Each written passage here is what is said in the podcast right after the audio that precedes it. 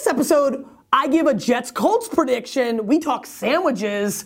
And when was I wrong? Last.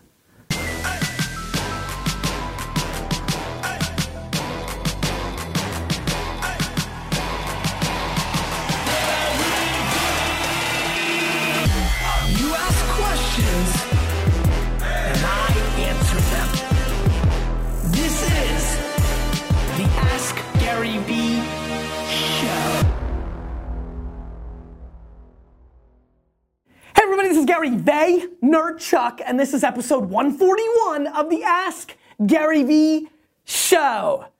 Super pumped.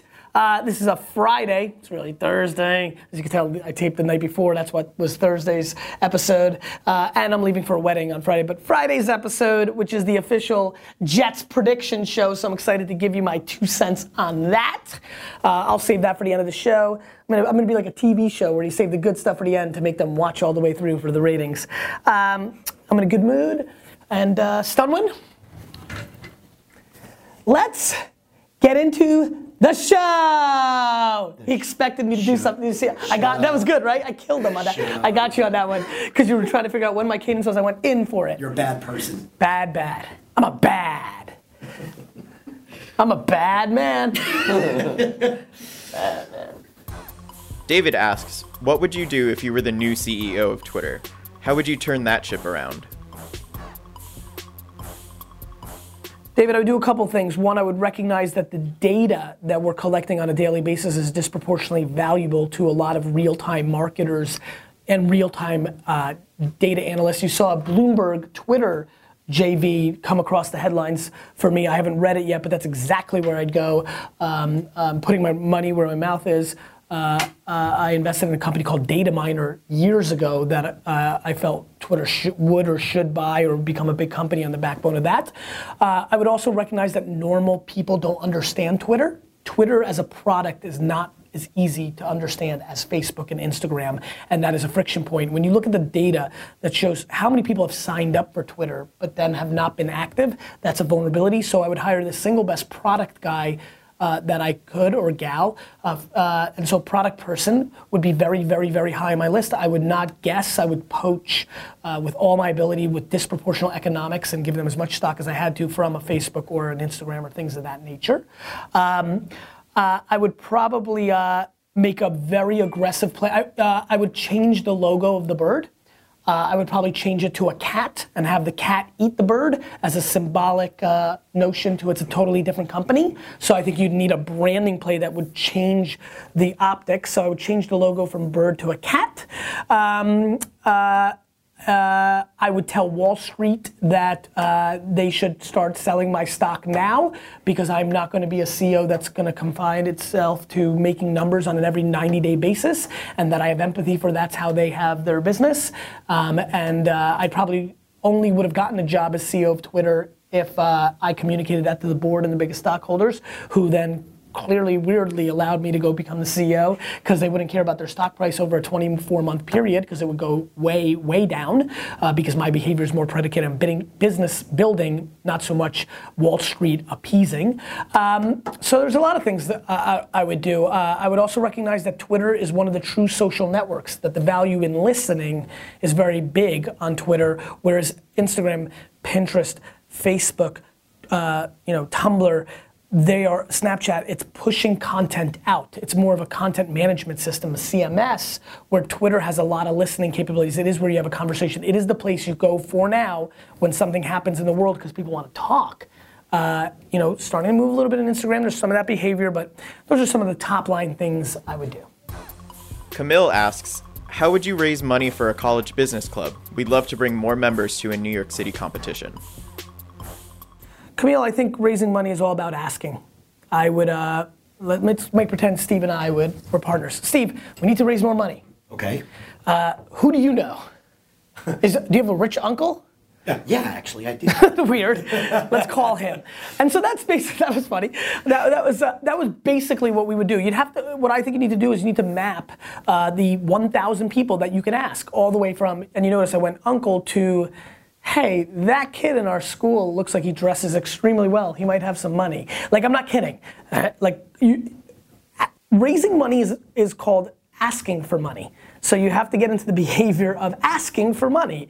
Uh, so you map on piece of paper, handwritten, you know, collect the data. Who are you going to ask for money? You start with your mother and you, the people that you're closest to. Or for me, one of the biggest things I do in business is I start with, you know, I can think of three or four executives right now that I could ask anything for because I brought them so much value. Remember why I like Jab so much? When you really need it, it's nice to be like, hey Rick, I need a million bucks. And when Rick knows that I've disproportionately put eight million in his pocket, he still may say no. And remember, if you ever read the article, I'm still okay with that. But it's nice to know that Rick would be at the top of the list along with Uncle Milford. Rich Uncle Milford. Rich Uncle Milford. You know what? A rich uncle. You know what? I want it. No, Andrew. Andrew. Get in here. Next question. Um, all right, video question from someone I think you know. Hey, VaynerMedia employee. We're doing. Oh, we got Here's it. Andrew. Get in here, Andrew. What's Uh, the Vayner Nation's very excited about this moment. Uh, don't worry, I'm not. Te- I'm not testing your Jets fandom. I need you to make a new shirt for our collection. I want it for next week's episode. A rich Uncle Milford. Rich Uncle Milford. We, we created a fake character here. His name is Rich Uncle Milford. Gotta be wearing a sweater It's got to say. Rich Uncle. Don't give him creative. Rich Uncle Milford, and then just and you're good at drawing. Draw Rich Uncle Milford. Want some bucks? Should we Be a use nice little chest. uh, All right, get out of here. All right, thanks. Sweater vest. Think about it. Make make him look like an old version of Stunwin. That, that's what I was thinking. All right, I'm in Yeah, let's do this. You're gonna wear it too. Hey Gary, the sandwich enthusiast here. Sale. You talk a lot about how video is the future of social media. How do you decide which video content goes on which video platform? And secondly, if the New York Jets were a sandwich, what type of sandwich would they be? Ah, You good keep one. answering questions. I'll keep making sandwiches. That's my man, Sean. Oh, you always get caught with that. That is a wonderful VaynerMedia employee here, Sean. Um, uh, bu- bu- bu- bu- bu- uh, you know, I reverse engineer audiences. So Facebook's incredible, and I have a, a, complete hard on for Facebook because if I want to make a video for a 60 to 80 year old female, I know what kind of content goes there versus a 30 to 35 year old male who's a Jets fan who lives in New Jersey. I can curse there. I can be Jersey, right? Like if I'm doing a video for 52 to 58 year old females who are fans of Joel Osteen and live in South Carolina, it might not be the right video to be like, you. That, that's, that might not work, right? So, so one, I love Facebook for that because I feel like it gives me the whole breadth. Instagram skews 40 and under. Snapchat, I get real silly. I can be really ridiculous. Rainbows, ah, you know. Uh, and so, uh, so it's about reverse engineering the audience. Who's going to consume it? Where's it going to be? Uh, Twitter, because I think it's more news oriented, more things of that nature. So maybe a video where I'm talking about breaking news or my thought, like my thoughts on Snapchat uh, or uh, the other day, that would have been a video I would have definitely debated to go into Twitter because so many people in the news world are hardcore on Twitter. So if they saw that, they retweeted. I get distribution. So it's reverse engineering. Reverse engineering, Sean. If the Jets were a sandwich, they'd be a sloppy Joe. Excellent. Thank you. Kyle asks, when was the last time you were wrong, and how did you handle it? Kyle, this is a great question. Damn it, Stunwin. Uh, I'm wrong a lot. I don't talk about being wrong a lot because here's the secret weapon. Guys, we, it's taken 141 episodes to get to the secret weapon. Stunwin, the secret weapon to why I am the way I am. Stefan, I need massive graphics right now. Give me some like rockets coming up here. Secret weapon. Am wrong so much. It's kind of scary. But for some unknown reason, I haven't fully quantified this, I'm not capable of giving it much thought and actually spend zero time post gaming it. I don't microanalyze for hours, days, weeks, months, years, and this is for some of you out there, lives. For your whole life, you're microanalyzing why you made that mistake. You know, here's a good mistake. I passed on Uber's angel round and left $200 million cold hard cash out of my pocket in a world where my game is being a businessman. I would argue that my biggest mistake is disproportionately bigger than any of my victories. I just don't, you know, I'm just not crippled by. I have friends who passed on things and they just can't ever get over it. Get over it. So, uh, what was my last mistake? I probably made one in my last meeting. I'm probably making one right now. You know, like I, I make tons of wrong hires. I, I, I say things that don't sell in a meeting. I make bad investments. I, I make wrong strategies. I started four massive initiatives for VaynerMedia this year. Two crushed, two are failing. Like, I mean, I, you know, I make mistakes all day. I just don't respect my mistakes. Best Wine Club asks, how do you define value wine and what are a couple of your favorites? The way I define value wine is by tasting. I have a great palate, a deeply knowledgeable wine palate at this point. I'd like to say so myself, but this answers for anybody who's, who's into wine. When I taste something that I know tastes a hell of a lot better than what I paid for it, it's obvious. To me, it's very obvious. Uh, the chocolate box that we're selling today on Wine Library, big push. Actually, here comes Right Hook. Put the big label here and link it up Stefan, and Facebook and YouTube. Guys, you should buy this wine. It's $13.88. It tastes like it's a $35 wine. The end. That's value. Uh, so to me, when I, ta- you know, it's like that senator who said, I, when they were defining pornography on the internet, uh, on Capitol Hill, and he was like, I don't know how to define it, but when I see it, I know what pornography is. I can't fully define it for you, but the second I taste it, because I have context at scale, I know what it is.